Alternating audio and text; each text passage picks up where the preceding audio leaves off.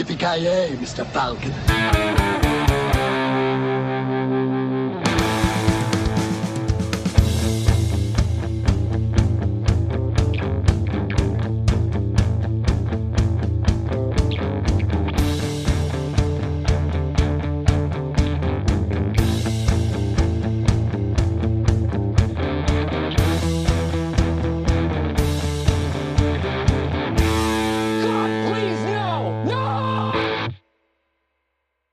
Ja men gott folk, eh, välkomna. Eh, we have such pleasures to show you, eller sights to show you till och med.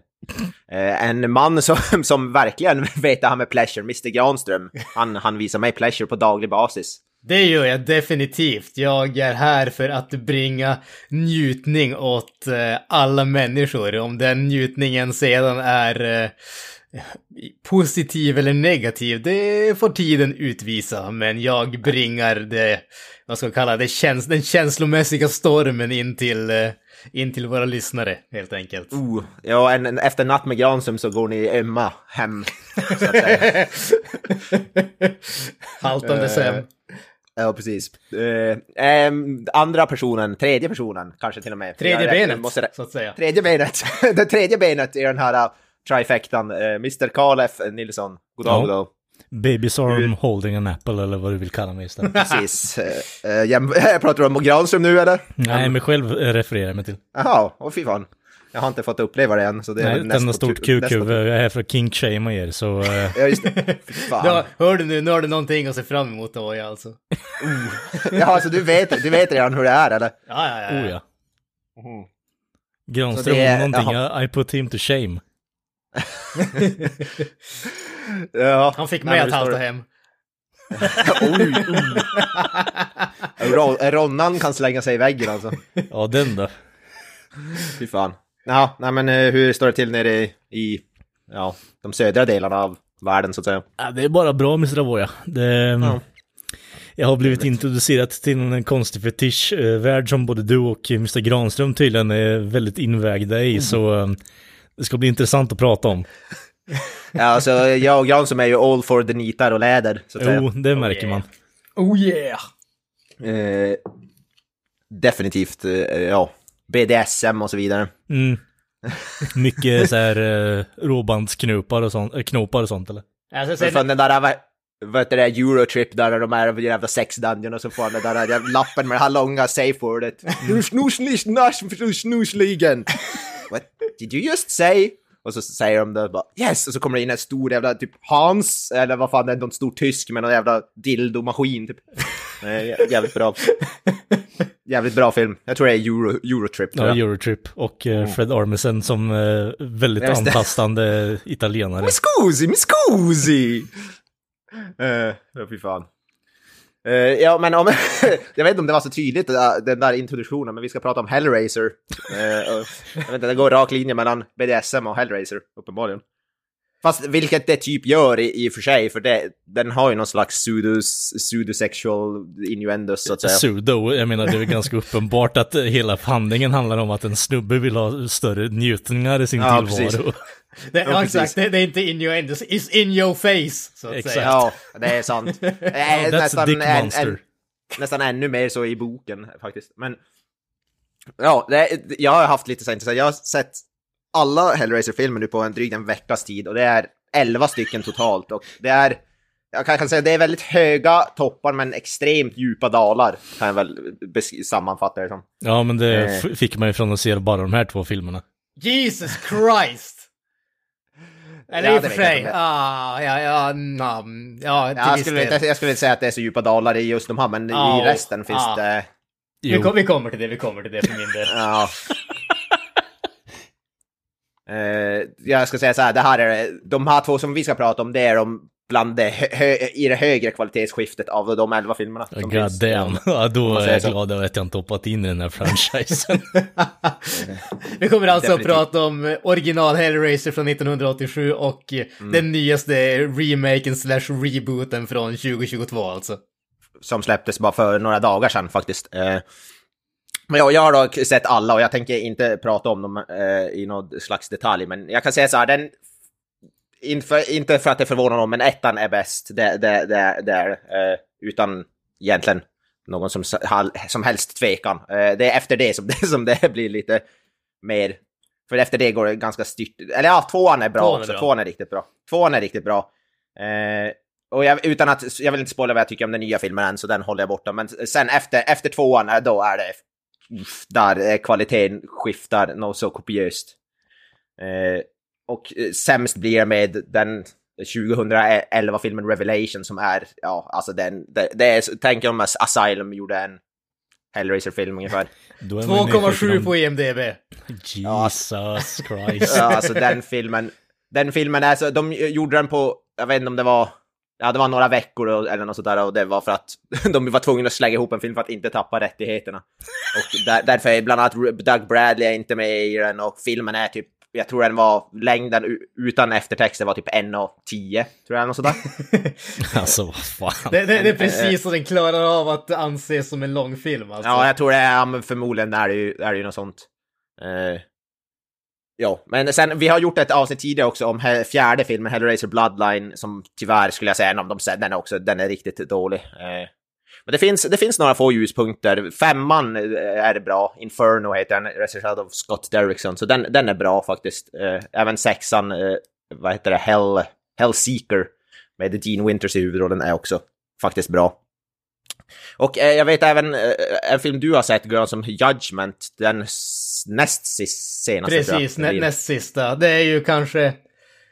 Nu är jag för jag har inte sett allihopa så jag ska väl inte uttala mig jättemycket. Det är en film där man definitivt märker att eh, budgeten var inte där, men de har gjort mycket med det som de hade, så att säga. Och jag tycker att de har bevarat Hellraiser-känslan väldigt bra i den filmen, även om den, som sagt, på grund av budgetära skäl inte går all out på något som helst sätt.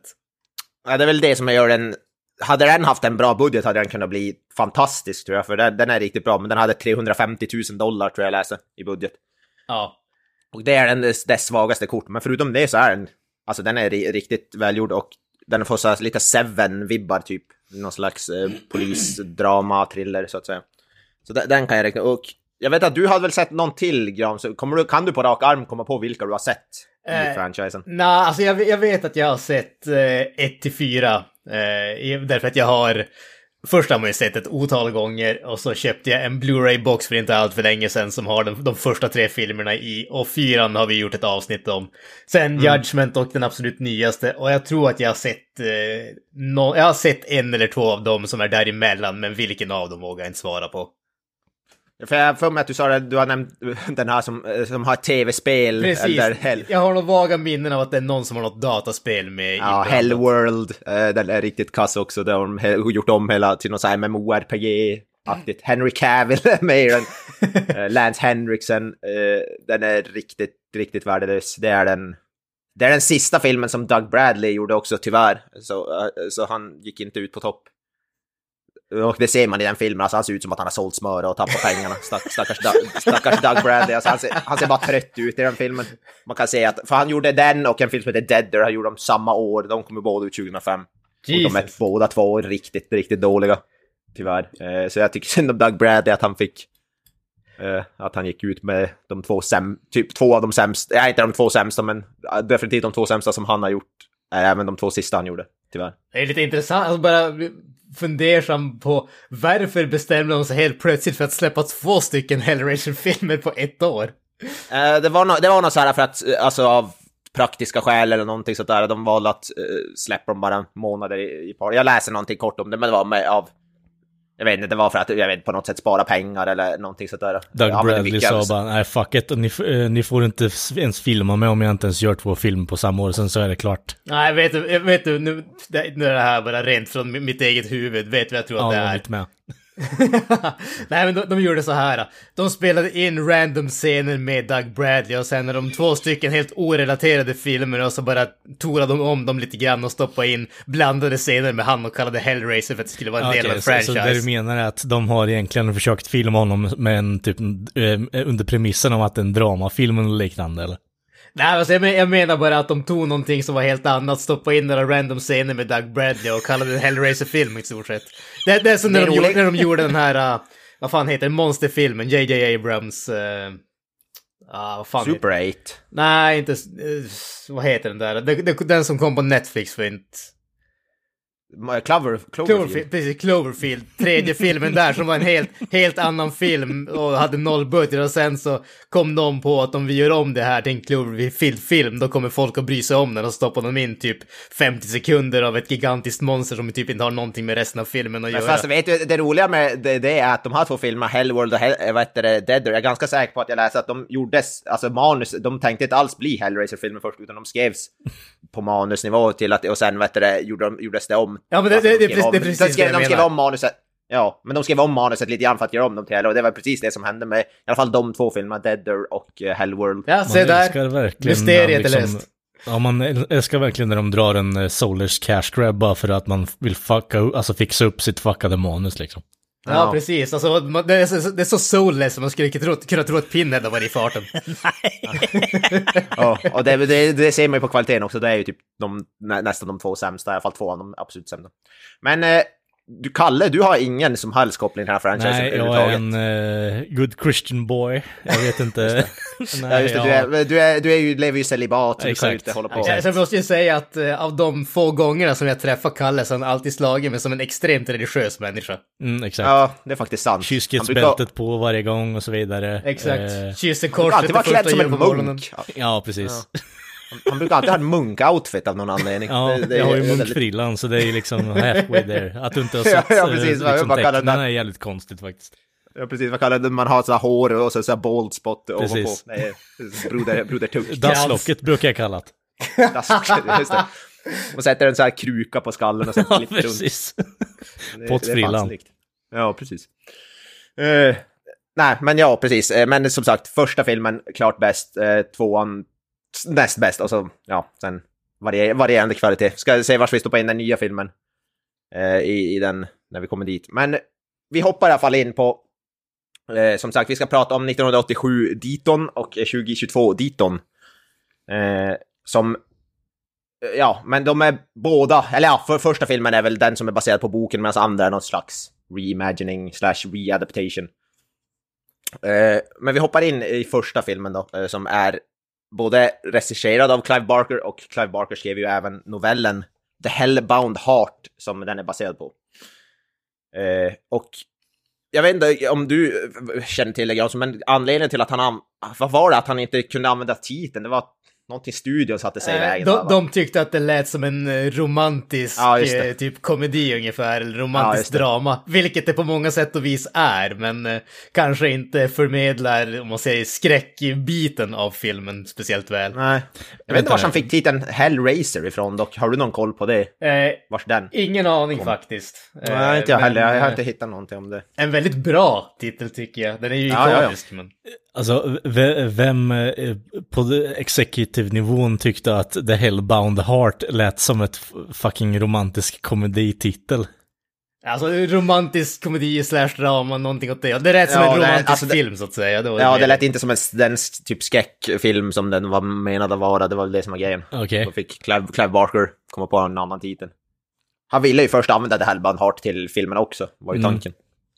Eh, Ja, alltså om man får välja och liksom vraka mellan båda två där så är ju The Hellraiser sticker ju ut mer än The Hellbound Heart. Det, det är ju Ja. en mouthful är det ju. Men jag hade nog inte kunnat sä- säga att bara, ja men jag ska gå och se The Hellbound Heart och så bara, ja men det är en romantisk komedi. Jag Nej, gillar båda titlarna. Jag tycker Hellbound Heart är en riktigt bra titel också, men Hellraiser känns mer ikoniskt. det är ju en bra det vet jag, då, boktitel är det ju. Den, Ja, den är väldigt jag om- poetisk. Ja. då vet jag inte om det är att Hellraiser är mer ikonisk bara för att den, nu är man, förknippar man så mycket, men förmodligen så är det av marknadsföringsskäl kanske ett smartare val ändå. Jo, det skulle jag För- vilja förmo- påstå. Förmodligen. Eh, men du Granström, du har läst boken va? Det För har ganska jag. länge sedan va? Första gången antar jag. Ja, precis. Jag, jag kommer faktiskt ihåg när jag, hyfsat när jag köpte den i alla fall. Inte exakt, men Eh, jag, jag läste den ursprungligen på, eh, på engelska. Jag köpte den på science fiction-bokhandeln i Stockholm. Jag kommer ihåg det specifikt. Därför att eh, jag var där i Stockholm med min farsa och vi skulle se på Everlast. De skulle spela på Fryshuset.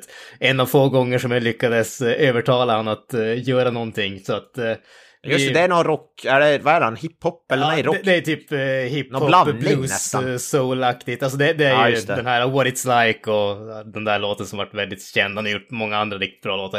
Eh, men vad heter det? Eh, vi, Just han Black Jesus eller Ja. något, han har låt som heter, som jag känner till. Yes, yes. Call me Black Moses. precis, Black- den är också whatever. riktigt bra. Fet, fet låt. Bra video också. Eh, så att vi, vi var nere i Stockholm och skulle se på, eh, på den eh, showen helt enkelt. Och vi behövde ju, eller jag behövde ju någonting att göra på, på dagen. Så jag sprang omkring och eh, såg en bok med ett fantastiskt omslag tyckte jag. Eh, och eh, såg att det var ju fan Clive Barker som hade skrivit den. Jag hade inte jättestor koll på Clive Barker, men jag hade läst eh, några av hans böcker på svenska tidigare. Eh, så att jag köpte den och vart ju, läste ut den, jag tror typ samma dag eller typ da, den dagen och dagen efter. Så det gick ju väldigt fort, men blev biten tyckte att den var fantastisk. Eh, och sen nu, bara här om veckan, så köpte jag faktiskt en svensk utgåva som släpptes för några år sedan från eh, Vertigo, Vertigo för, förlag. Eh, så att eh, trevligt att kunna läsa den både på svenska och, eh, och engelska. Och jag hade faktiskt, måste jag säga, jag hade turen att läsa boken innan jag såg filmen. Och det var innan mitt stora filmintresse hade tagit över skulle jag nästan våga påstå. Så när jag gjorde det så när jag såg filmen första gången hade jag faktiskt ingen aning om att den var baserad på boken som jag hade läst. Och sen när jag såg den så bara insett, fan jag känner igen typ allting här. Ja, just det. Men vad, vad heter, vad, heter- förresten, vad är boktiteln på svenska? Det typ Hällbundna hjärtat, eller? Ett, ett hjärta åt helvetet heter den. Hjärta åt helvetet. Trodde nästan något norrländskt, att hjärta åt helvetet. Just det. Vad, vad heter, vad just det, Pinhead är inte, nämns inte vid namn i boken, Nej. så han antar att man inte får nålhuvudet. Det får vi inte. Jag vet inte fan, alltså, på, jag tror faktiskt inte Pinhead nämns vid namn i någon av filmerna, förutom nu den här äh, som, äh, jag, jag såg den sist, Judgment var den sista jag såg, där nämns han en gång vid namn Pinhead. Men jag tror inte han nämns äh, som det i någon av filmerna förutom det. Clive Vilket Barker själv var ju tydligen aldrig ett fan av eh, namnet Nej. Pinhead. Nej, han hatar det. Han, han på- föredrar Hell Priest, tror jag. Precis, läst. precis. Eh, så det är ju intressant. Vad kallas Xenobites i den? Har du är det eller något Ja, sådär? precis. Fan. Fan, Ja. vilket jävla dåligt översättnings... Men är inte det ett, ett ord som fanns innan som betyder något typ av... Ja, det, det, det slags- betyder att man är typ med, medlem i en orden, så att säga. Ja, just det. Eh, okej. Så det, är, det är inte någonting som Clive Barker har kommit på. Nej, precis. Och eh, du, du har ju i, eh, i boken så är ju de här eh, Cenobiterna, the Cenobites, de är ju medlemmar av, av The Order of the Gash. Så på engelska har jag för mig att det var. Och på svenska så är det det djupa sårets orden. Just det. Ja, det var ju ganska bokstavligt. ganska bokstavligt översatt. Ja. Det är bättre det än när man försökte komma på en sån massa konstiga det, ord på svenska. Det var inte någon sån där översättning av typ Sagan om ringen ble, har blivit delvis kritiserad för att, att översättningen där är massa så här, det är inte alls korrekt om man ska... Det är något, någonting sånt där jag har hört. Men en populär svensk översättning av Sagan om ringen-böckerna som, eh, som vad heter det, har fått kritik för att den är ganska inte så i linje med Tolkiens. Han var lite eh, väl hård på hob äh, hobbiterna menar du, eller vadå? Ja, jag kommer inte ihåg vad det var, men det var massa sådana där grejer som att nej, det här är inte korrekt översatt. Typ. Eh, så det får Någon man väl... sa att mot kortväxta människor kommer ut. Ja, eh, oerhört. Oerhört, jo. Eh, men i alla fall, eh, som sagt, vi, vi ska prata om då första original Hellraiser. Den är som sagt, den är regisserad av Clive Barker, så han har gjort, det är ganska ovanligt att en faktiskt eh, författare regisserar filmversionen av sin egen bok. Eh, ja, det enda som jag kan komma på är det ju, vad heter Stephen King och Maximum Overdrive. och det gick ju, det kanske gick sådär. Jag skulle vilja säga att eh, av de här två så kanske Hellraiser eh, strået vassare, möjligtvis. Strået var en lä- lätt, Strået lätt underdrift där, men å andra sidan vet jag inte om vi någonsin kommer att få en bättre trailer än eh, till Maximum Overdrive. Ja, ja, så, där- så det det- egentligen bara är Stephen King som säger att han ska liksom skrämma skiten Skrämma ur oss. skit. Ja. ja, den trailern är ju, den trailern är ju bättre än, jag säger, den trailern är ju bättre än de flesta filmer, skulle jag vilja säga. Ja. Det låter lite som typ John Romero, att de ska eh, göra oss en... Ja, ja, John Romero make us är, his bitch. ja, John Romero är ju, ja fy fan. Det är en, det är en, ja, han har ett självförtroende Ja, åtminstone. vad fan heter spelet? Daikatana var det så det hette Ja, precis. Daikatana, ja precis, som han sk- Ja, och sen skulle vi säga, Daikatana var väl typ världshistoriens bästa spel som skulle revolutionera allt. Och sen blev det typ, Världens största Ja. flopp. ja, typ, Typ ja det är väl en av de största flopparna, ish. Ja. Precis. Men i alla fall, handlingen, Grans, vad är handlingen i Hellraiser slash boken som det är? För det, handlingen är ju typ nästan one-to-one skulle jag säga. Den Ja, är väldigt, den- den- den, är är väldigt bra. Väldigt bra adapterad måste jag säga, filmen. Alltså, Den, den är väldigt bara så här rakt av grejer. adapterad. ja, precis. Det är lite små grejer, vissa namn och sådana där grejer som är ändrade, men i stora hela är den ju typ one-to-one. Det är, en, det är förmodligen den mest trogna bokadaptionen jag tror jag har sett nästan. Även nu, för jag hade ju inte läst boken förrän nu, alltså nu nyligen. Och jag varit faktiskt väldigt imponerad av hur, när, och det är väl för att då Clive Barker ligger bakom båda. Kan man väl gissa.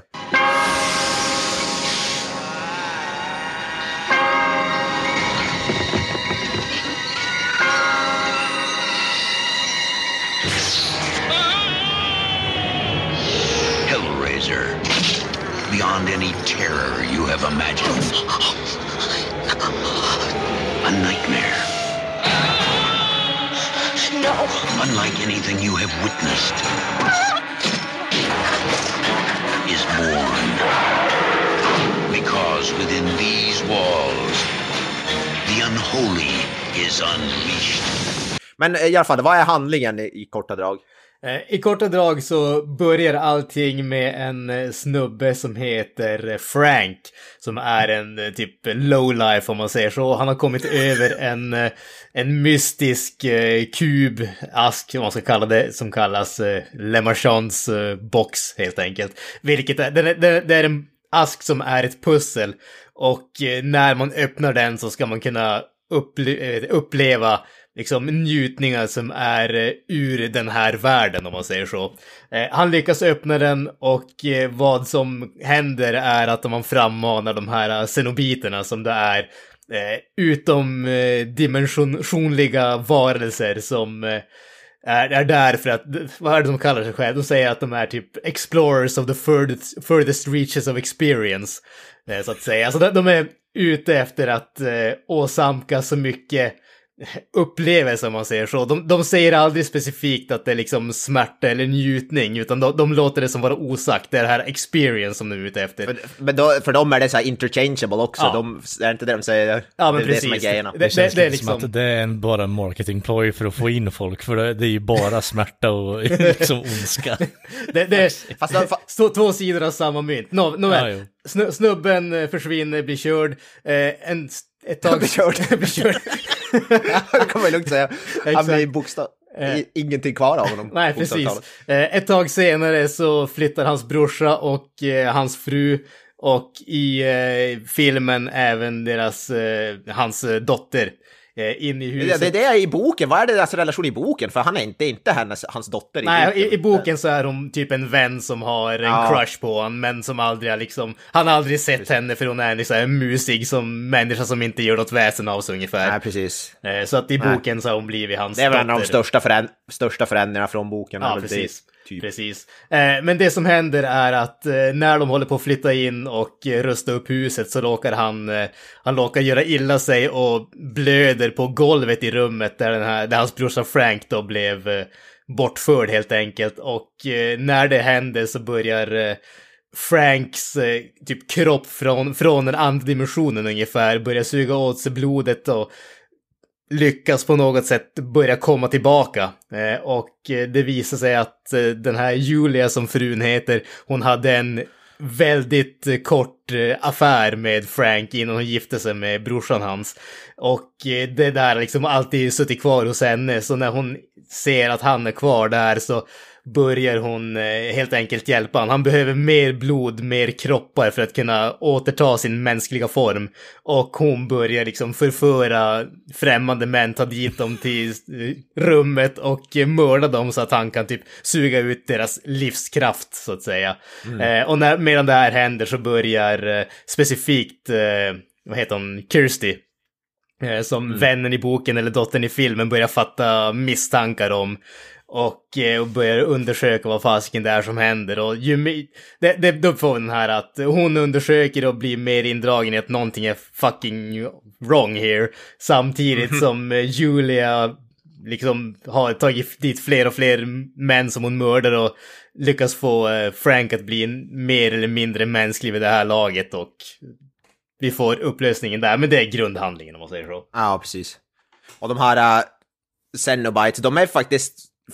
Alltså för att de är ju marknadsförda, som sagt, i Hellraiser, det är ju Pinhead, men han är i första filmen är Pinhead och Cenobite med väldigt lite och i boken ännu mindre än filmen skulle jag säga. De har ju, Det är egentligen är det ju som två stycken stora scener. Eh, det, precis. det är när de, eh, när Frank öppnar boxen i början av boken och filmen och sen i slutet om man säger den slutgiltiga upprörelsen. Men däremellan så är de ju egentligen helt frånvarande. Ja. Men som de i senare filmer blir Pinhead någon mer slags slasher-villain nästan.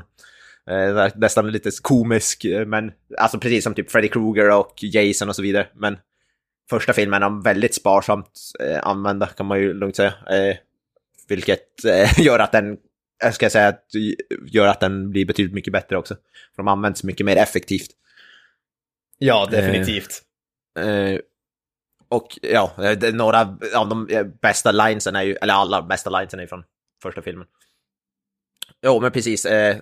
Eh, och den här, eh, grejen med den här, vad heter han, Frank, Frank Cotton, han har väl, han har upplevt alla njutningar som så, här, världen kan erbjuda honom, den riktiga världen, och därför söker han ju de här Xenobites, för han har hört att de ska kunna ge så här out, out of this world, men då, han, då, då har han inte riktigt förstått att de som, som vi sa, det är lite så här falsk marknadsföring-ish. För de, de, de, Ish. de, ish. För de, det de kallar njutning eh, är också vad vi skulle kalla extrem eh, otherworldly pain.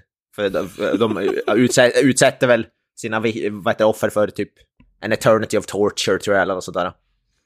Ja, men det, det är även- typ det, ja. är väl grejen. Eh, Så ja, eh, jag skulle inte, eh, skulle inte lita på...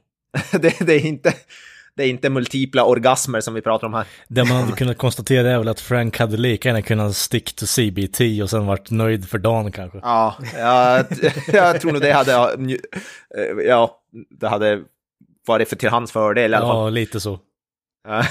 Men å andra sidan så fick han ju en demon att leka pussel med hans ansikte liksom. Ja, Ja. precis. Ja, det är väldigt mycket så body horror kan man säga. de Ja, här det kan man också. väl konstatera. Eh, väldigt mycket eh, avkapade lemmar och hud som sträcks ut av kedjor och, och så vidare. Mm. Jag fick väldigt mycket så här eh, berserk-vibbar från en av eh, Cenobiterna för övrigt också. Jaså? Ja. Vilken, vilken, vilken Han tänker du på? med eh, glasögonen som har typ... Den stora, feta snubben. Ja, exakt. Ja, alltså bara ungefär sju dubbelhakor. Ja, typ. Ja, han är eh, extremt vack, vacker, eh, vacker man. Mhm. Men i alla fall, filmen, jag, jag tror inte att castlistan är någon värd. Det är typ som vi sa, det är Doug Bradley som är känd som, och det här är ju, alltså Pinhead är ju hans enda kända roll i princip. Och det är väl det som går att gå in på på den här filmen. För jag, Ja, då var jag ju vet farsan inte, där, han spelar ju skurken i, eh, vad heter det, eh, Dirty Harry, första filmen. Ja, just det.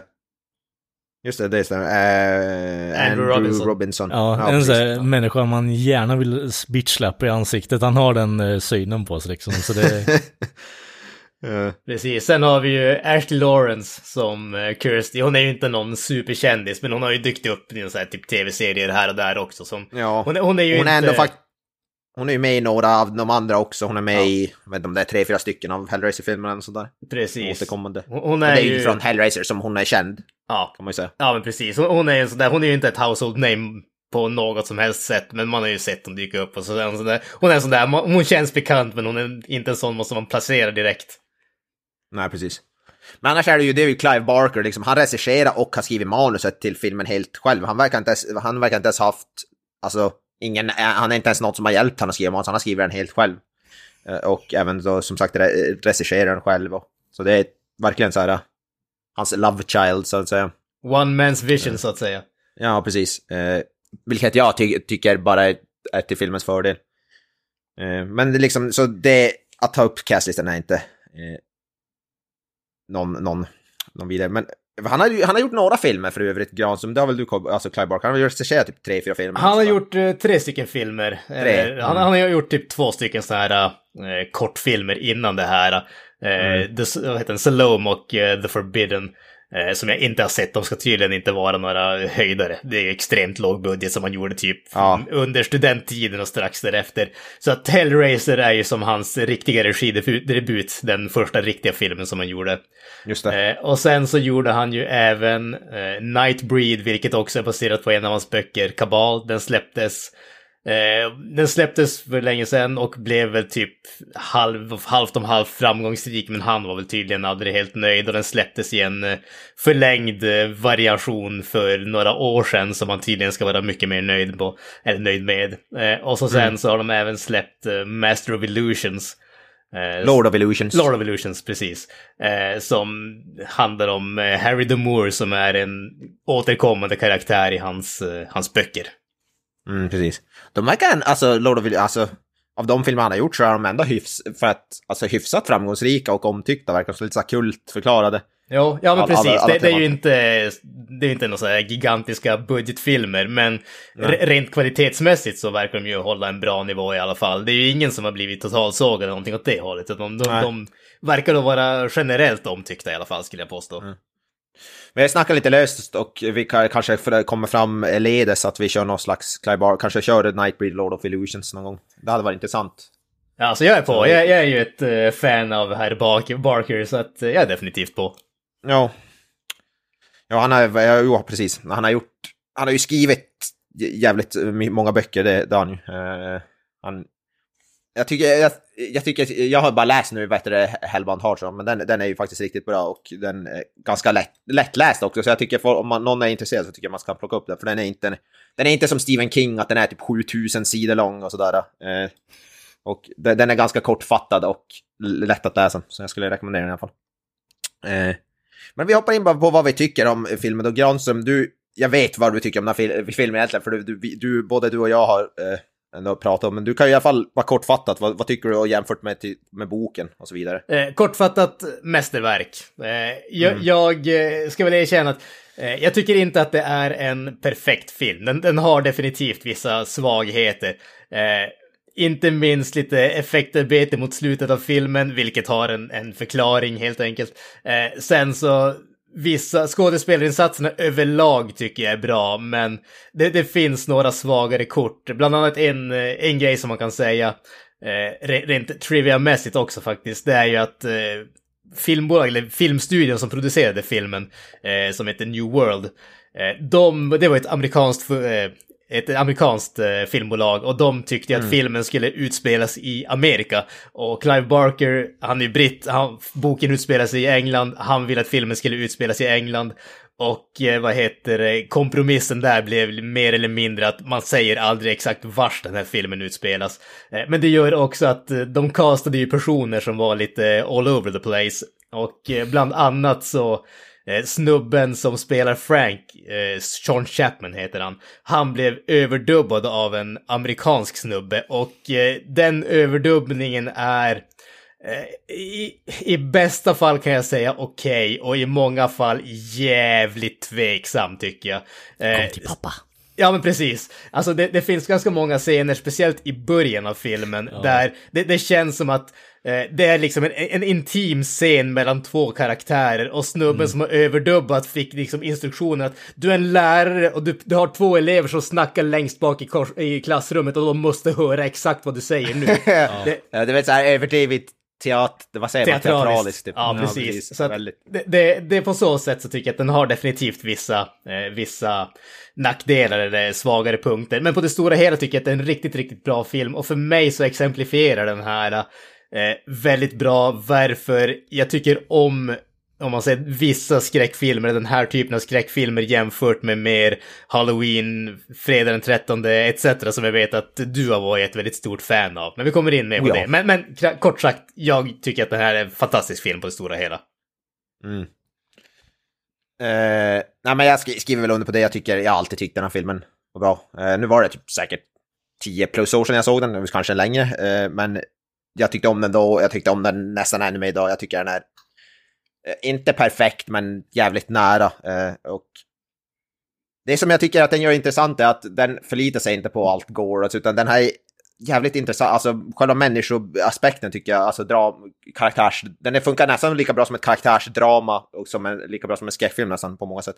Och det är ändå till viss stor del bra för, på grund av bra skådespelare. Jag tycker att hon huvudskådisen, hon spelar Cursey, hon är lite störande ibland. Eh, hon är inte helt perfekt castad skulle jag säga.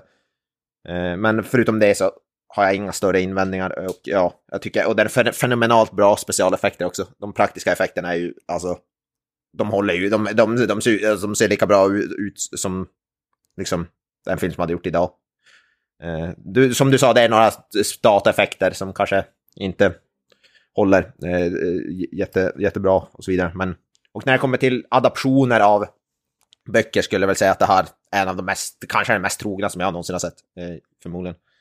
Jag tror Eh, fördelen så- som de hade, eller som Clive Barker hade med den här filmen, det, dels är det ju att han själv hade skrivit boken, men sen är ju boken väldigt begränsad också. Det är inte en bok som utspelas tvär, kors och tvärs över hela världen och sånt där, utan boken i sig också utspelas ju i stort sett i ett och samma hus.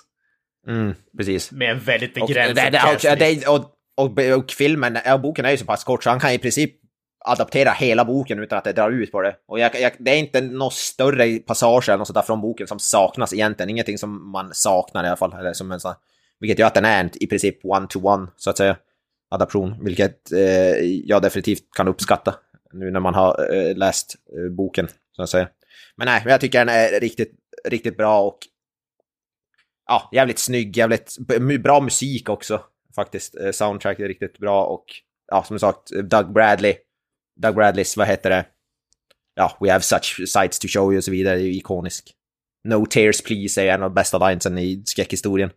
It's a waste Eh. of good suffering. Uh, such a waste of good suffering, ja, fy fan.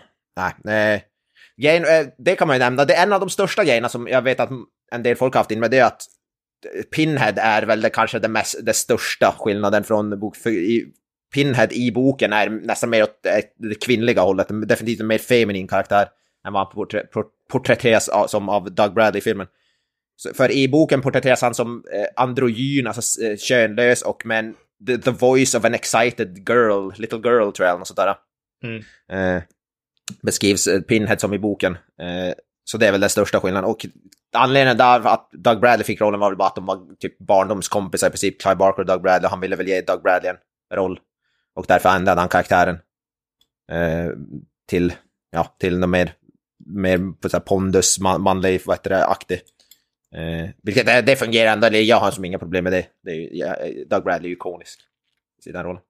Men ja, det är två stora tummar upp. Men eh, jag är intresserad, Kalle då, som du har, absolut inte sett den här filmen tidigare som du sa och inte läst boken eller någonting. Så ditt, ditt perspektiv blir lite mer fresh. Alltså det, Så- det är ju, eh, vad kan man säga ens? Alltså, jag läser ju som sagt Berserk, som jag nämnde innan där, jag gjorde referensen till en av Cenobiterna. Eh, så bara ur eh, en, eh, alltså, ska man säga, visuell aspekt så är det en jävligt intressant film på det här sättet. Ehm, sen så kan man ju säga och skämta hur mycket man vill om att själva grundstoryn centrar sig kring att folk vill utöka sitt sexuella liksom, njutning på något sätt. Det är så här, lite så här konstigt att smälta på något sätt, att det är en hel film som utgår från att folks ja, njutningar ska vara grundpunkten på en story. Det är lite konstigt. Ja, man, kan, ja, man kan ju tänka vad Clive Barker fick för utlopp för när han Ja, gjorde precis. Alltså, Jag tänker om, om Troll 2 hade med vegetarianism att göra så kan man säga vad fan har baseras den här? ja, ja, det är mycket Dick Monsters i hans drömmar kan jag tänka mig i så fall. Det, Oh, ja. Han är ju å andra sidan gay, så jag menar... det, det, det förklarar en hel del faktiskt i den här filmen kan man väl säga. Nej men alltså det, det är en intressant film men fan det är mycket att smälta så här på en gång. Jag såg klart den igår. Ehm, och eh, som ni säger, jag älskar musiken. Musiken är helt strålande i den här faktiskt. Eh, effekterna i vissa delar, nu eh, fick jag tag på en Blu-ray-version. Eh, och ja, alla de här close-upsarna på när de sätter in krokarna i ansiktet på Frank där. Alltså det, det ser lite skaft ut alltså. Men jag menar, jag föredrar ju hellre återigen praktiska effekter mot dataanimering. Men det, det ser lite skaft ut. Men det är mycket kärlek nedlagt i det här, även om det är eh, en speciell typ av kärlek kan man väl säga. Eh, men eh, jag kan inte säga att jag eh, säger att det är en superbra film, eller alltså det är en bra film, men det, jag, jag kan inte säga att det är ett mästerverk på något sätt, för alltså det det är en svår, det är en svår liksom, film att smälta för mig. Jag tror jag måste se om den ett par gånger innan jag liksom kan ta in alla aspekt, aspekter. För just nu är det väldigt färskt i minnet och då har jag liksom bara, sitter och gör narr av den i huvudet av med alla den här jävla storyplotsen. Att eh, någon, eh, någon kärring som har varit otrogen med sin man hittar ett goop-monster i sin källare och börjar mata den lik liksom. Alltså, det, det är jävligt bisarrt är det bara. Ja, alltså bisarrt är det ju definitivt, men eh, om, man ska säga någonting, alltså, behöver inte tja- tjata om det här, men just när, som jag sa tidigare, alltså, det som jag tycker specifikt när det kommer till skräck och sådana saker, eh, är en av grejerna som jag aldrig riktigt har fastnat för när det kommer till om man, om man ska kalla det bra skräck, om man säger så. Det är som skräckfilmer som faktiskt är bra film också.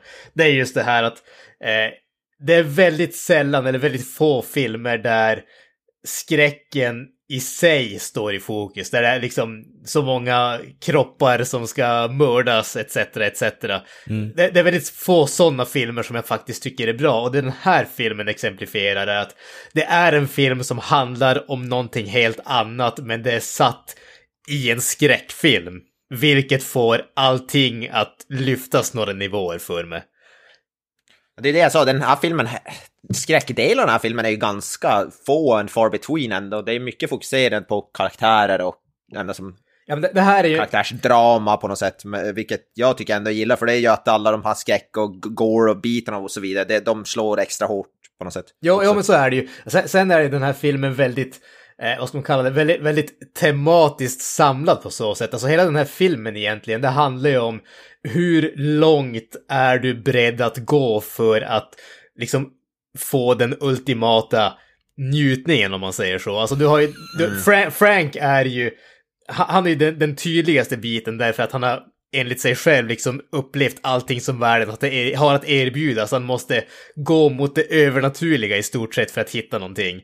Eh, Men samtidigt så har du ju Eh, Julia som då som sagt hade sitt, sin affär slash one night stand som i boken är lite så här tveksam. Liksom, hon, hon tyckte om det men hon var som lite så här halvt motvillig. Var det våldtäkt eller var det inte det? Och man får se vad hon tyckte och vad han tyckte, hela den biten. Men, men samtidigt så har det så etsats fast i henne att hon är beredd att liksom mörda människor för att få tillbaka Frank och uppleva den njutningen som de hade tillsammans ännu mer så att säga, att, att återuppleva den biten.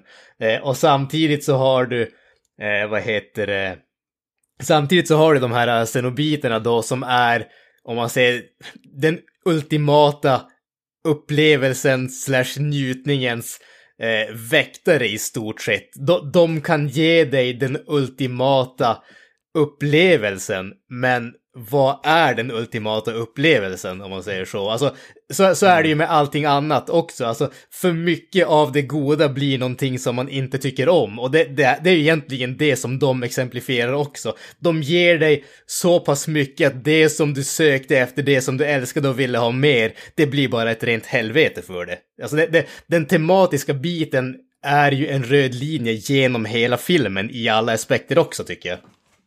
Mm. Ja men så är det ju. Eh, jag, jag, det tycker jag är intressant det där med xenobiterna där att det, alltså det som jag gillar med Pinnedrum där, det är att de de är ju inte, de är inte ute efter att döda, liksom, de bryr sig inte. Liksom, de säger till mig någon, jag vet inte om det är den här filmen eller om det är att det, det är typ beneath dem, alla, alltså det, alla mänskligheten, liksom deras, liksom, de bryr sig inte om att döda eller något sådär. De- Det, det är inte deras grej. De är, de är ju nästan, de beskrivs nästan lite mer som så affärsmän kan man säga, eller affärs. Eh, De, de, de har en tjänst som de erbjuder, liksom. Vilket jag tycker är lite intressant. De är inte bara ute efter mayhem och gore och döda. Ja. De, de är övernaturliga, eh, vad heter det, sex workers. i princip. vilket, vilket jag tycker, jag tycker är jävligt intressant. De, går, de är ju till och med, det ser man i filmen också, de är inte helt omöjliga att vad heter det, förhandla med och sådär. För Kirsty, hon förhandlar ju med dem till exempel. När de är på väg att kidnappa hon och tar dem, så vad heter det, erbjuder hon att ge dem Frank då som har Ja, sluppit fast- undan, eller kommit undan. Ja, fast Det jag tycker- tycker nog att det blir liksom ett double-sided sword där också med tanke på att de double försöker double-crossa henne också. Så jag vet inte om de riktigt går med på dealen där faktiskt. Ja, ja de, de är ju som, som vi sa, de är lite så här, löm, de är ju definitivt så lite lömska. Men det är många, i många andra filmer också, då är det så här, de för, vad heter det, förhandlar med dem och så vidare. Eh, Så de, det är det som jag tycker är intressant. Det är ju inte som med typ Jason eller Freddy, Freddy eller något sånt. Nej, där vet Liksom- du vad du får, men jag menar, här är ju nästan, alltså, bara ha sett två filmer nu så bara, okej, det- de är conniving fucks liksom. De, de, de säger en sak men menar en annan. Ja, de, det är väldigt sådär att man måste... Jag menar, de, man måste läsa mellan raderna lite grann. Sådär, de vad heter det? Ja, eller bara koppla Eh. rakt eh, motsats av det de säger. Ja, ja precis. Det är liksom... Ja, det, det är där också med att de, de, för dem är smärta och njutning, det är så, de är så fucked up och så i princip det är interchangeable för dem. Ja, Så eller de, så de, de, kan, de kan säga en Mm. sak, eh, men, men det, för dem betyder det någonting helt annat. Vilket, Ja. jag, vet, jag tycker det är intressant det där. Ja, jag, jag vet inte om jag ska vilja dra det till den punkten att det är på den, eh, alltså, eh, analytiska nivån som ni två tar det till, för det känns mer som att deras njutning är eh, andras eh, eh, suffering liksom på något sätt. Det, jag, jag, jag ser inte det här djupa i det, men jag, jag tänker inte ta ifrån det från er, men jag ser det inte i alla fall. Å andra sidan så finns det någonting som säger att är du bra på någonting så kommer du att börja njuta av att utföra det också. Så jag menar, Ja, precis. Exakt. Så det blir ju en, en, en njutning för dem att tortera människor. Det är lite det jag vill säga. Mm. Jag tror inte det är så spe speciellt djupt när man tänker efter faktiskt. Ja, Djupt vet jag inte om jag skulle säga det, Nej. men jag, jag, det, det är det inte. Men, nej, jag tror det, be- och det beskrivs, de tar upp det lite mer i boken också, tror jag.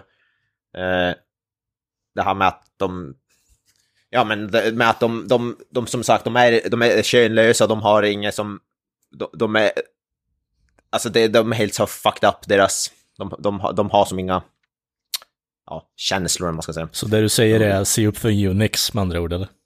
Eh, ja. Exakt det så. Eh, det ska jag säga. Eh, precis. Eh, nej, men jag vet inte. Jag vet inte om vi ska ha något mer att säga om, eller om vi ska gå vidare till nästa film. Är det någon som har, vill säga något mer om Clive Barkers Hellraiser? Eh, Alltså det- Jesus eh, kött. Jesus shit! Jesus wept. Jag tänkte säga, vad, vad står det i den svenska vad heter det, versionen? Men jag tror den, den meningen är fan inte ens med i Den, boken, den jag. meningen är inte med i boken.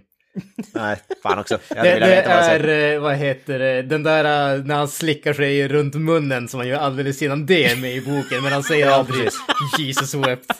Jag äl- älskar den scenen när, vad heter det, när Fra- vad heter det, Frank dör där. Jag tycker det är så jävla bra. Jesus wept. Jag tycker det är så sjukt bra den scenen alltså. Älskar den. Det känns bara som så här, någon så här shocking edgy någonting en 13-åring säger liksom.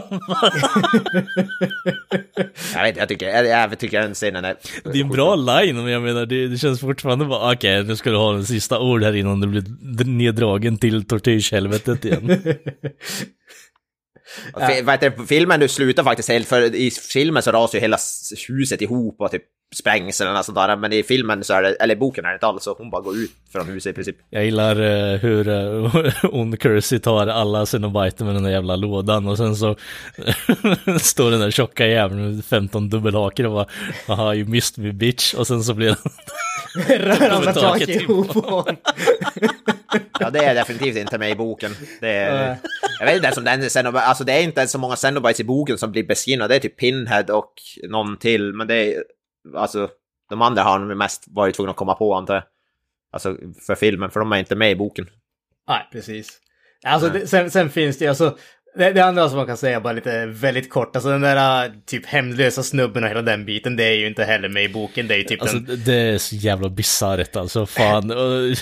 Bara det och sen, nej men jag ska vara en drake nu va, okej, vad fan är det som händer? Alltså det, det, det som jag kan säga där, tycker jag, det är att det, det, är- förmodligen den biten av filmen som jag tycker minst om.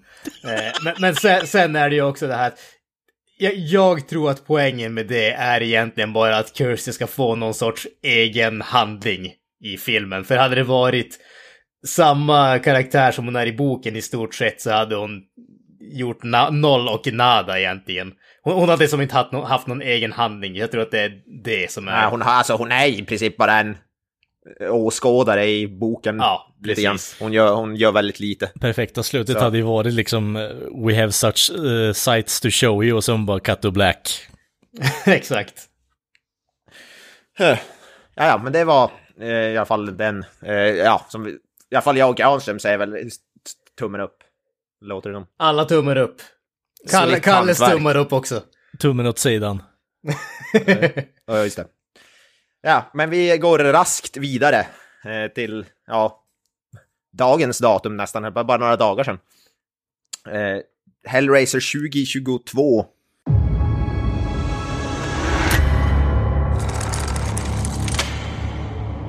Beautiful, isn't it? It's really nice. You can hold it.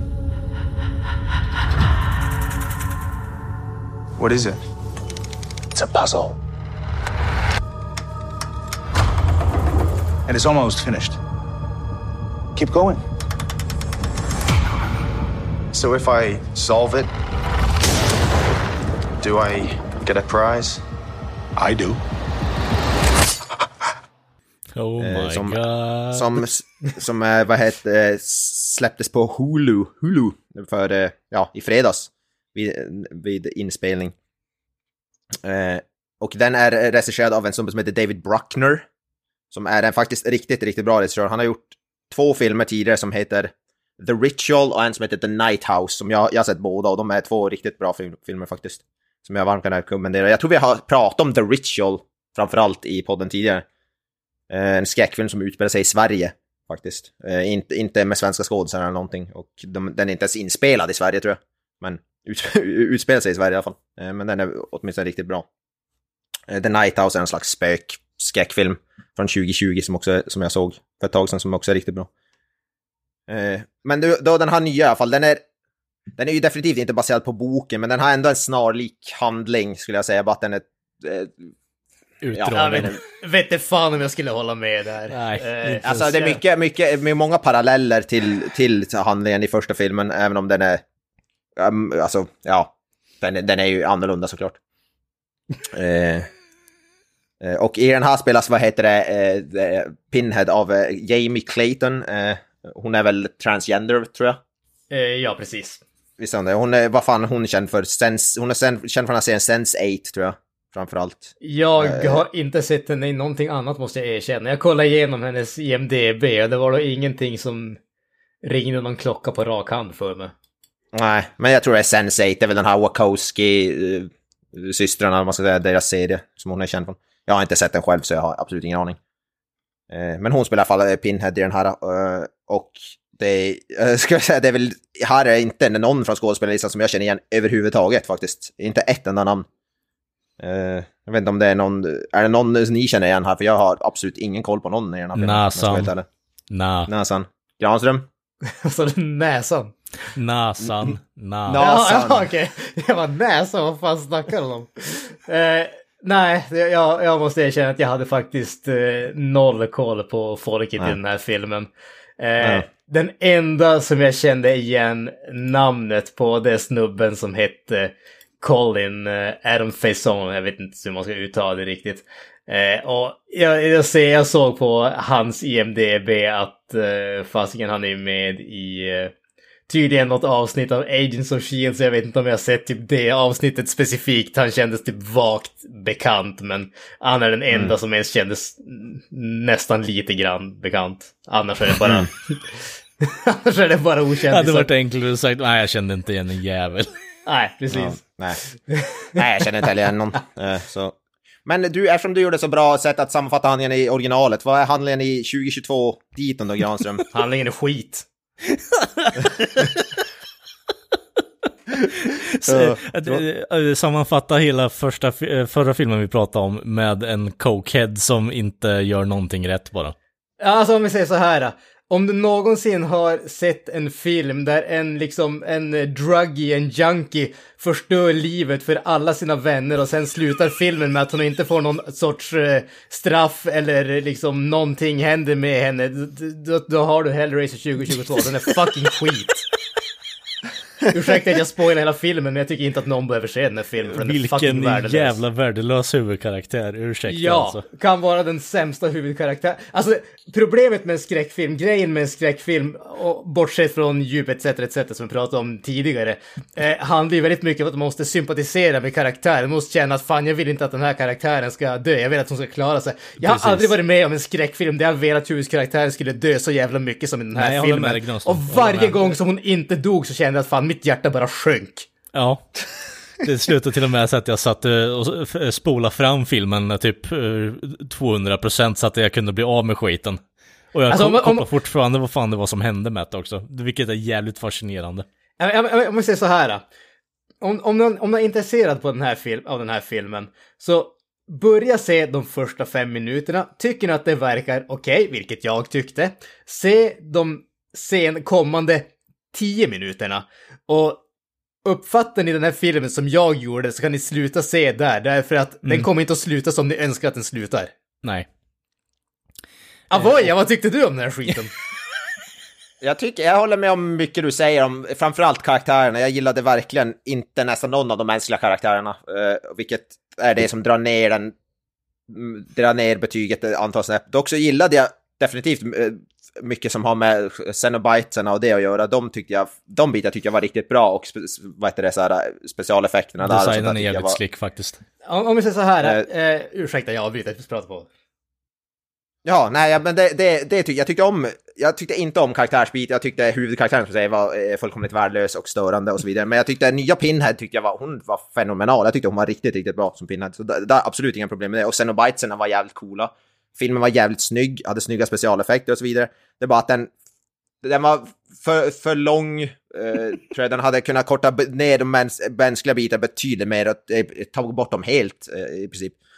Eller kasta om dem, för de, de var de var riktigt dåliga faktiskt. De gillade jag inte alls. Jag gillade inte huvudkaraktären. Men jag, som de skräckbitarna och delarna med Cenobites Pinhead tyckte jag om riktigt mycket. Eh, de, de var riktigt bra. Eh, de, de mänskliga bitarna, not so much. Eh, så jag, jag är väl lite så här, äh, någonstans mitt, i, mitt emellan. Jag tyckte absolut inte den var skit som du säger, men jag tyckte inte, den var absolut inte ett mästerverk heller. Utan jag skulle, men jag skulle säga, som ny version av en eh, skräckfilm så skulle jag ändå säga den är bättre än både Nightmare on Elm Street, den är bättre än Fredag den 13, den är bättre än eh, Halloween-filmerna. Men eh, in, inte något mästerverk. Jag skulle, skulle, ja, för mig är väl det mer åt solitt hantverk-hållet. Eh, mer än någonting annat. Eh, mycket, mycket som jag gillar, mycket som jag inte gillade. Alltså det, det är som jag ville säga där bara. Jag håller, jag håller med eh, vä- väldigt mycket där på just den, den tekniska aspekten av den här fil, filmen tycker jag är väldigt, väldigt bra. Den är väldigt snyggt filmad. Eh, den är väldigt snyggt designad. Jag älskar Cenobitesen i den här filmen. De är riktigt välgjorda tycker jag. Jag älskar designen på eh, Lemarchans-boxen i den här filmen, hur den ändrar form och hela den biten. Eh, jag tycker om musiken. Alltså, hela den visuella, audiovisuella delen av den här filmen tycker jag är riktigt, riktigt bra. Problemet är bara när det kommer till handlingen, till skådespelarna. Där fallerar den fullständigt för mig. David S. Goyer.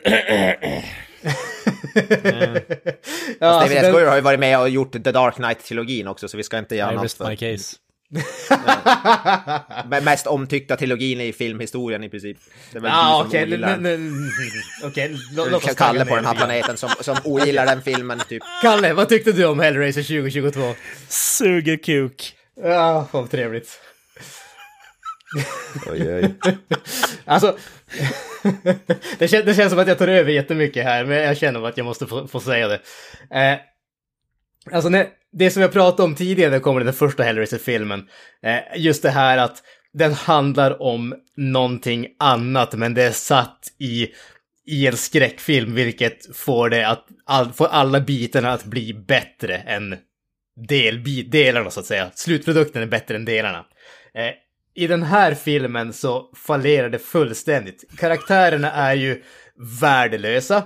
En väldigt stor grej av det som gjorde ursprungsfilmen, eller de två första Hellraiser-filmerna, givetvis de har gått bort från det här i uppföljarna, vilket kanske till viss del kan förklara vad som har gjort den här filmen. Men det är ju det här att Xenobitesen är ju inte slasher villains. De är inte, Nej. mä- så där, de är inte monster som försöker jaga ifatt människor och sånt där. Vet du vad? De, de blir... Ja, jag, jag tänkte faktiskt på det, för det känns som att de eh, väldigt mycket mer försöker manipulera in lådan i händerna på folk som de verkligen vill Exakt. ha ihjäl också. Exakt, ja men, ja, men exakt. Det, det som du har med alltså, grejen där, det är ju det så att i de förra filmerna, i liksom den tidigare mytologin, så blev de kallade av en specifik person. Alltså Ja. det, det var, och det var den personen som ville uppnå den här extraordinära njutningen och det var den personen som fick det här bargainet som de inte fattade vad de ingick till. Här har du helt plötsligt, okej, du, du kan döda vilken random person som helst genom att använda bladet i den här boxen. Och då, då kommer de och liksom, what the fuck? Det, det, Ja, den biten var jävligt... Det- Min det- favorit, Det var, det var, det var, fuck moment i den här filmen är en, eh, efter att hon, eh, huvudpersonen, Drugin där, har eh, tappat bort sin bror i en jävla zink. Så går hon och har sex med sin pojkvän och helt obrydd liksom.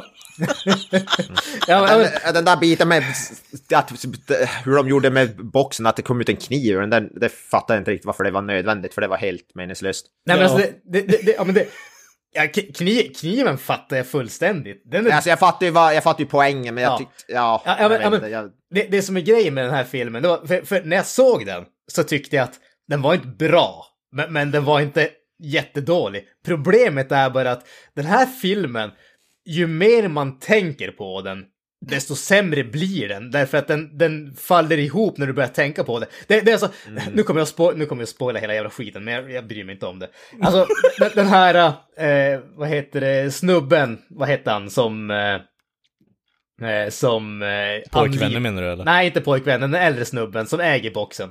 Ja, italienaren ja, där, ja. Voight. Precis, Voight. Eh, alltså, han. ha- han vill ju träffa Leviathan som är den här typ monsterguden om man säger så, som, eh, eh, som de lyder under, som Cenobitesen lyder under. Och för att han ska kunna göra det så måste, måste någon annan få boxen och liksom döda sex personer så han ska kunna få den här the final configuration och kunna träffa Leviathan. Varför var han tvungen att vänta i 111 år, låsa in boxen i ett liksom, en ship, shipping container och liksom låta folk hitta skiten bara som en liksom en jävla ploj? Han är typ, han är en, mil, mil, han är en miljardär. Vet du hur jävla billigt det är att få till någon sån här third world country och köpa människor? Han skulle kunna lösa hela jävla filmen på 10 minuter om han ville. Mm. Alltså det... Jag fattar inte riktigt heller det där. Jag vet vad det, alltså, de förklarar, de förklarar ju inte riktigt hur den hamnar i den där shipping container heller. Var, varför den försvinner. Det fattar Ja, men, jag jo, men det, det, de, de, förkl- de förklarar ju det på det absolut dummaste sättet någonsin. De för, I och med att han har satt den där för att anlita Trevor som ska få den här junkin att hämta den där boxen och börja typ mörda sina vänner.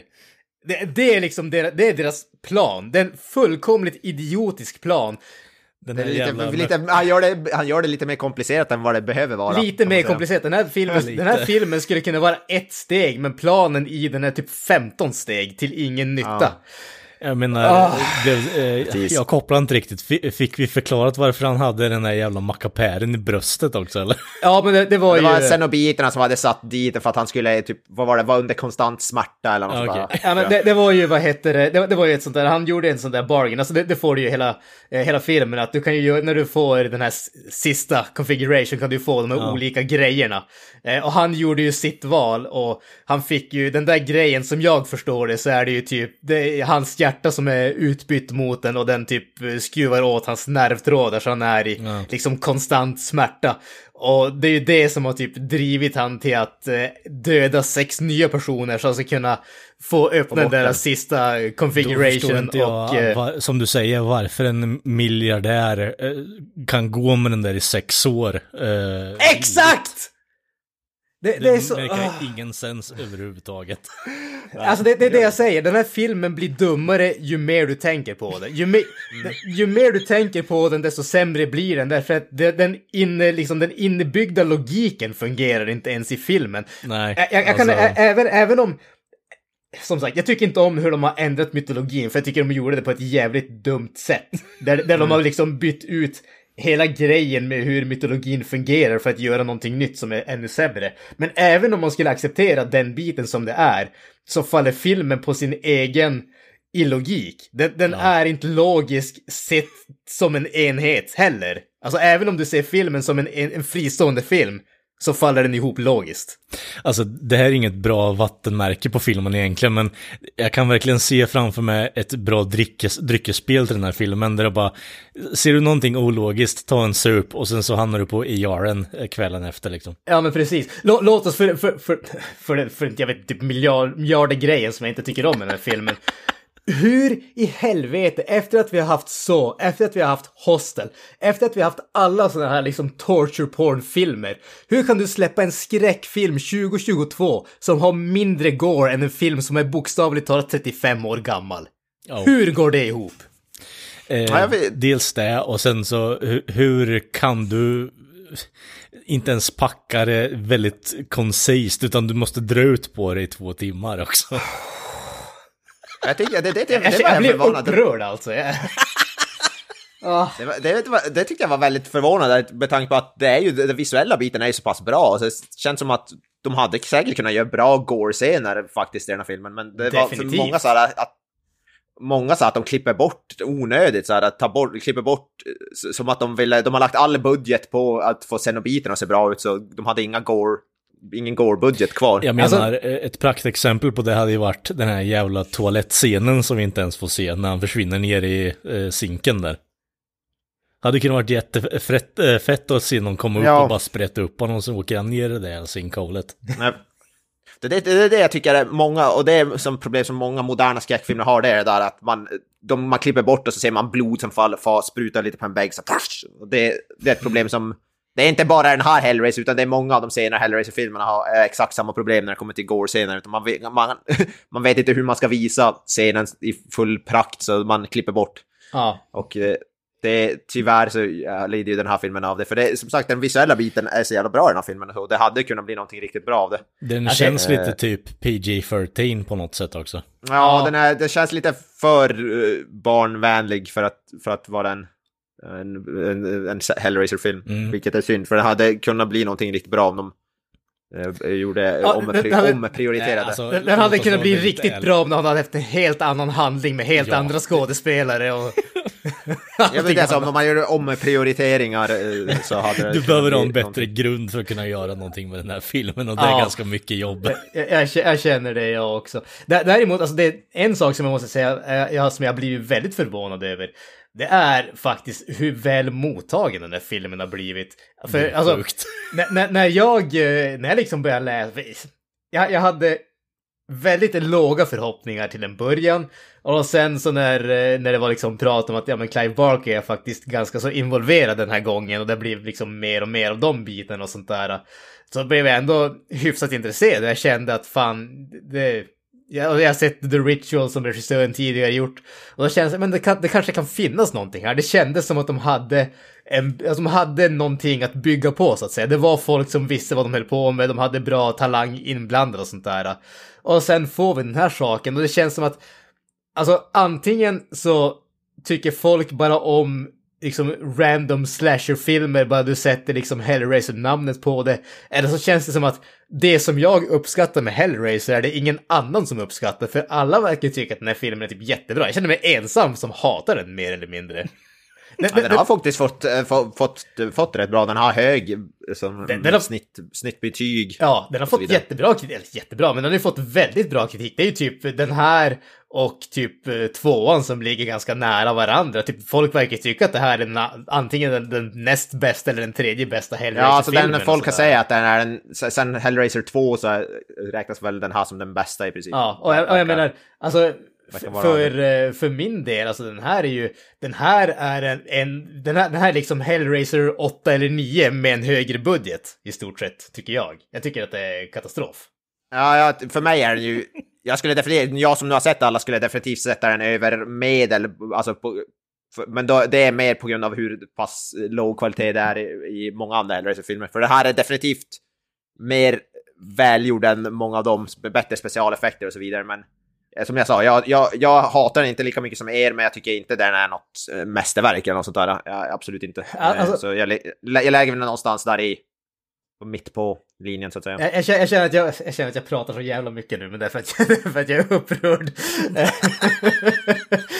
För, på, på sätt och vis, så kände jag ganska mycket eh, när det kommer till den här filmen, samma sak som jag kände med Candyman-remaken, också givetvis baserad på en Clive Barker eh, historia, originalfilmen där. Där det känns som att de har gjort en film som ser ut som en Hellraiser-film, men precis som när de gjorde Candyman-remaken så har de missat vad det var som gjorde den originalfilmen så speciell. Vad det var som gjorde att den stod några snäpp över de här andra skräckfranchisens så att säga. Och istället så har de gjort en, visst en väldigt slick, väldigt snygg uppföljare.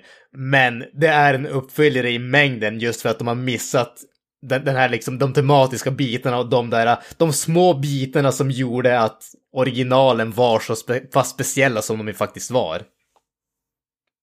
Jag är faktiskt, jag är inte alls, som, som jag säger, jag är inte lika negativt inställd till de här, för jag tyckte om Candyman, remake, Candyman remaken också. Jag tyckte inte den var någon mästerverk heller, men jag tyckte den var eh, snygg och underhållande och så vidare. Eh, kan... Samma med den här som jag säger, jag, jag, tycker den var snygg och den var hyfsat underhållande, inget mästerverk eller något. Och även fredag den 13 remaken, Halloween liksom, jag är jag, jag, är betydligt mer vänligt inställd till dem, även om jag absolut aldrig skulle ställa dem över originalet på något som helst sätt. Men jag vet inte, jag är förmodligen så här, jag, med, jag är definitivt mer så här äh, förlåtande mot, eh, mot eh, vet du det, vissa grejer, vissa grejer och så vidare. Eh. Alltså jag, jag tror, jag, jag tror till, en av grejerna kanske till att jag är så så oväntat upprörd som jag faktiskt är, är, är just därför att jag, jag, håll, jag håller originalfilmen så pass högt. Därför att jag har sett, jag har ju mm. sett de här nya Halloween-filmerna, jag har sett uh, Fredag den 13 remaken och, och de där. Och jag tycker faktiskt att de är, de är okej, okay. jag, tycker, jag tycker de är underhållande. Jag tyckte att, jag skulle säga att alla de är bättre än vad jag tycker att den här filmen är. Men som sagt, jag håller inte deras originalfilmer eller deras originalfilmserier överdrivet högt. De är, de är kul i 90 minuters underhållning, men det är ingenting som stannar kvar i huvudet på mig efter det. Nej, det här känns ju snarare, det är inte ens underhållande att kolla på. Alltså, för skojs skull, det är ju bara kul att snacka skit om, ursäkta alltså. Men vi ska ju inte förglömma att Granström var ju den som totalsågade John Carpenters original Halloween. För att det är en skitfilm. Så. Eh, så, och, och total hyllade Fredag den 13 del 5 som är bland det sämsta skit jag någonsin har sett. Bland de bästa filmerna som någonsin har gjorts. vad, är det femman, vi, vi, eh, vad är det femman är för någonting? Jag glömmer bort. Femman är den som inte ens har Jason Voorhees utan det är en sån copycat killer och den är, den är så fullkomligt värdelös att... Alltså, det som, som, som, ni, som, ni tycker om, som ni tycker om den här filmen tycker jag om Fredag den 13 del 5. Kan man, kan, man, kan man säga ungefär. Eh, jag har respekt ja. att Granström sätter sig på tvären i alla fall. Det, jag får igenom det. jag, jag, jag, jag, kan ärligt erkänna att jag har ingen aning om vad fredag den 13 del 5 är. Det, det ringer Nej, ingen klocka eller sånt där. Exakt. Men, det, det, jag, jag, är inte förvånad över att jag tyckte att det var bättre än de andra fredag den 13 filmerna. Det, det, det förvånar mig inte det, alls. Det är där, i alla fall där det visar sig att det är en copycat i slutet. Det är inte Jason och det är typ någon jävla farsa till någon av, av ungarna i den här campen som är fullkomligt värdelös. Ja, tackar vet jag sjuan i alla fall uh, ja, den är ju i alla fall bättre än femman. Uh. Nej, men som sagt, jag är, jag, som sagt, jag är, jag är definitivt mer förlåtande när det gäller så här grejer och jag vill ofta inte ha en, en one-to-one remake när det gäller sådana här grejer. Så jag ser hellre att de gör någonting helt nytt för, för liksom, vi har originalet, den behövs inte göras om. Ja, fast eh, vi, vi pratade lite om det här innan, alltså det, det, känns ju som en eh, väldigt själlös cash grab bara för att casha in på Hellraiser-namnet egentligen. Lite faktiskt, måste jag ändå säga. Ja. Det, det, känns väldigt, alltså manuset om någonting känns fruktansvärt jävla själlöst. Det känns inte som att det är någon tanke bakom det överhuvudtaget. Det, det är snarare mer som att, hej vill du skriva på det här projektet, du får så här mycket pengar, absolut. Jag kan lägga in mitt namn på det här. Jaha, ni hade redan manus klart, ja men bra, då behöver inte jag göra något jobb, tack för mina pengar. Jag vet nu inte om det är så det har gått till riktigt, men Clive Barker som sagt har ju varit involverad och har pratat väldigt gott om den här filmen. Okay. Eh, ja, jag, vet jag, jag, jag, vet inte hur involverad han har varit. Han är producent tror jag på den här filmen. Eh, men, men han har ju verkligen hyllat den på, i alla fall på Twitter, jag sett det sånt där. Mm. Han gjorde ja. tydligen någon surprise appearance när den hade premiär också såg jag. Ja, så, att, så han verkar ju vara äh, väl, äh, väldigt involverad, väl att ta i, jag vet. Verkar åtminstone... Stå... obligated. ja, precis. Uh, han verkar åtminstone stå bakom filmen på något sätt, om det då är uh, the money som han ger. Uh, som man får från den, det vet jag inte, men jag menar... Non-disclosure agreement. Fan, Sn- Snubben kan ju säga för övrigt eh, grattis till Clive Barker, han fyllde ju 70 bast alldeles nyss. Så man kan väl tänka att eh, är det någon gång man ska sell out så att säga, så varför inte när man är 70? Vet du vad, jag, jag kan inte klandra honom för det. Eh, Get that money son, get that money. Exakt, exakt. Och när han har fått det där man, då kan han ju kanske fortsätta skriva, avsluta sin, eh, sin, eh, vad heter den, Great Ja. and Secret Show-trilogi Men, som han håller på med. Göra en John Carpenter helt enkelt. Bara göra en 180 och bara fokusera på musiken eller något annat. Skriv ja, mer precis. böcker. Skriv mer böcker för guds skull. Skriv mer böcker. Jag hade, jag hade gärna sett att han, att Clive Barker själv regisserar en filmadaption av, vad heter den här, eh, ja, Scarlet Gospel. Ja, Scarlet Gospels, precis. Det, det hade ju, jag har inte läst boken, men det hade ju varit intress- intressant. Så, han har ju inte regisserat en film sen typ mitten på 90-talet eller sådär. Lord of Illusions kom ut. Precis. Så, ja. Ja, ja, men eh, vi har inte så mycket mer att säga där. Det är... eh, Två tummar ner. Alla tummar ner. Det är eh, delade meningar. Jag, som sagt, jag, jag, jag säger inte emot eh, någonting här, men jag, det är väl med att jag, de negativa delarna som ni ser, ser jag inte som lika negativa. Alltså, det, det här ser- kommer komma upp igen, för det här ju, blir ju våran Mindhorn, Mr. Avoya. Ja. Jag, jag skulle väl säga att eh, ingenting slår Mindhorn. Alltså, Eh, Ja, det, vi kan eh, fråga Mr Kent Wikström sen. ja, för det är ju en säger. pålitlig källa. Eh, ja, när det gäller Mindhorns uselhet så är, så är Kent den Vad heter det, vad tycker du om den källans pålitlighet om Sagan om ringen och sånt då? Ja men där är ju, vad heter det? men Mindhorn är ju, jag har ju sett Mindhorn eh, själv och eh, kan ju faktiskt skriva under på Ja, allt okej. han säger.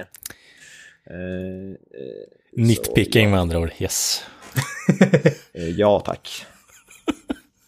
Eh, eh, ja, nej men det var väl... Det var väl ett avsnitt höll jag på att säga. ja, jag vet inte vad det där var, men någonting var det. Någonting var det. Det, det börjar alla så bra och slutar så dåligt. Jag vet inte hur det gick till. Som alla, som alla våra andra avsnitt. Till 100% skulle jag vilja säga. Ja, det blev bra rants på slutet i alla fall. Det är mycket bra Granström. Tackar. Ja, jag, jag, jag, jag, brukar aldrig, jag brukar inte vara den som blir upprörd när vi snackar om filmer. Men alltså, Nej, det är därför det är så kul att höra på något Usch. sätt också. Usch. Nej, jag, jag, vill, jag vill bara inte prata om den här filmen igen. Men, men så, Det, det här låter ungefär som omvänt när vi pratade om Turtles 3, när- som jag, jag och Kent tyckte var bland det värsta skit. Skog är Ja, dyrt! Ja, precis. Ja, Callback Ja, det, var, till mig var, det, själv. var en smart, det var en smärtsam Ja, upplevelse. underbar, en av de bästa filmerna någonsin. Jag fattar inte, ah, vi behöver inte ta upp det, men jag älskar den filmen alltså. Eh, Ta dina åsikter om Hellraise 2022, lägg dem på Turtles 3 så har du ungefär vad mina känslor om den filmen är. Fy fan vad hemskt. Nåväl, ska vi dra i Jamie Claytons eh, icke bevarade säck eller? Jag vet inte, de kanske har kvar.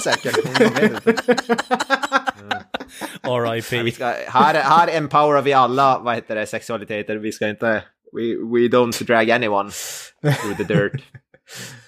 Eh, we are empowered. We are, we are empowered women, all of us. Yes, we are. Nej, men eh, ja. Vi säger väl så. Ni har lyssnat på Filmsmakarna. Vi finns på sociala medier, Facebook, Instagram och så vidare. Ja, ni kan lämna kommentarer, skicka mjältbrand eller vad vi brukar säga. och ja, jag säger väl, säger väl ja, all hail the Cenobites och peace out. Hail Pinhead. Ha det bra. That's it, man. Game over, man. It's game over.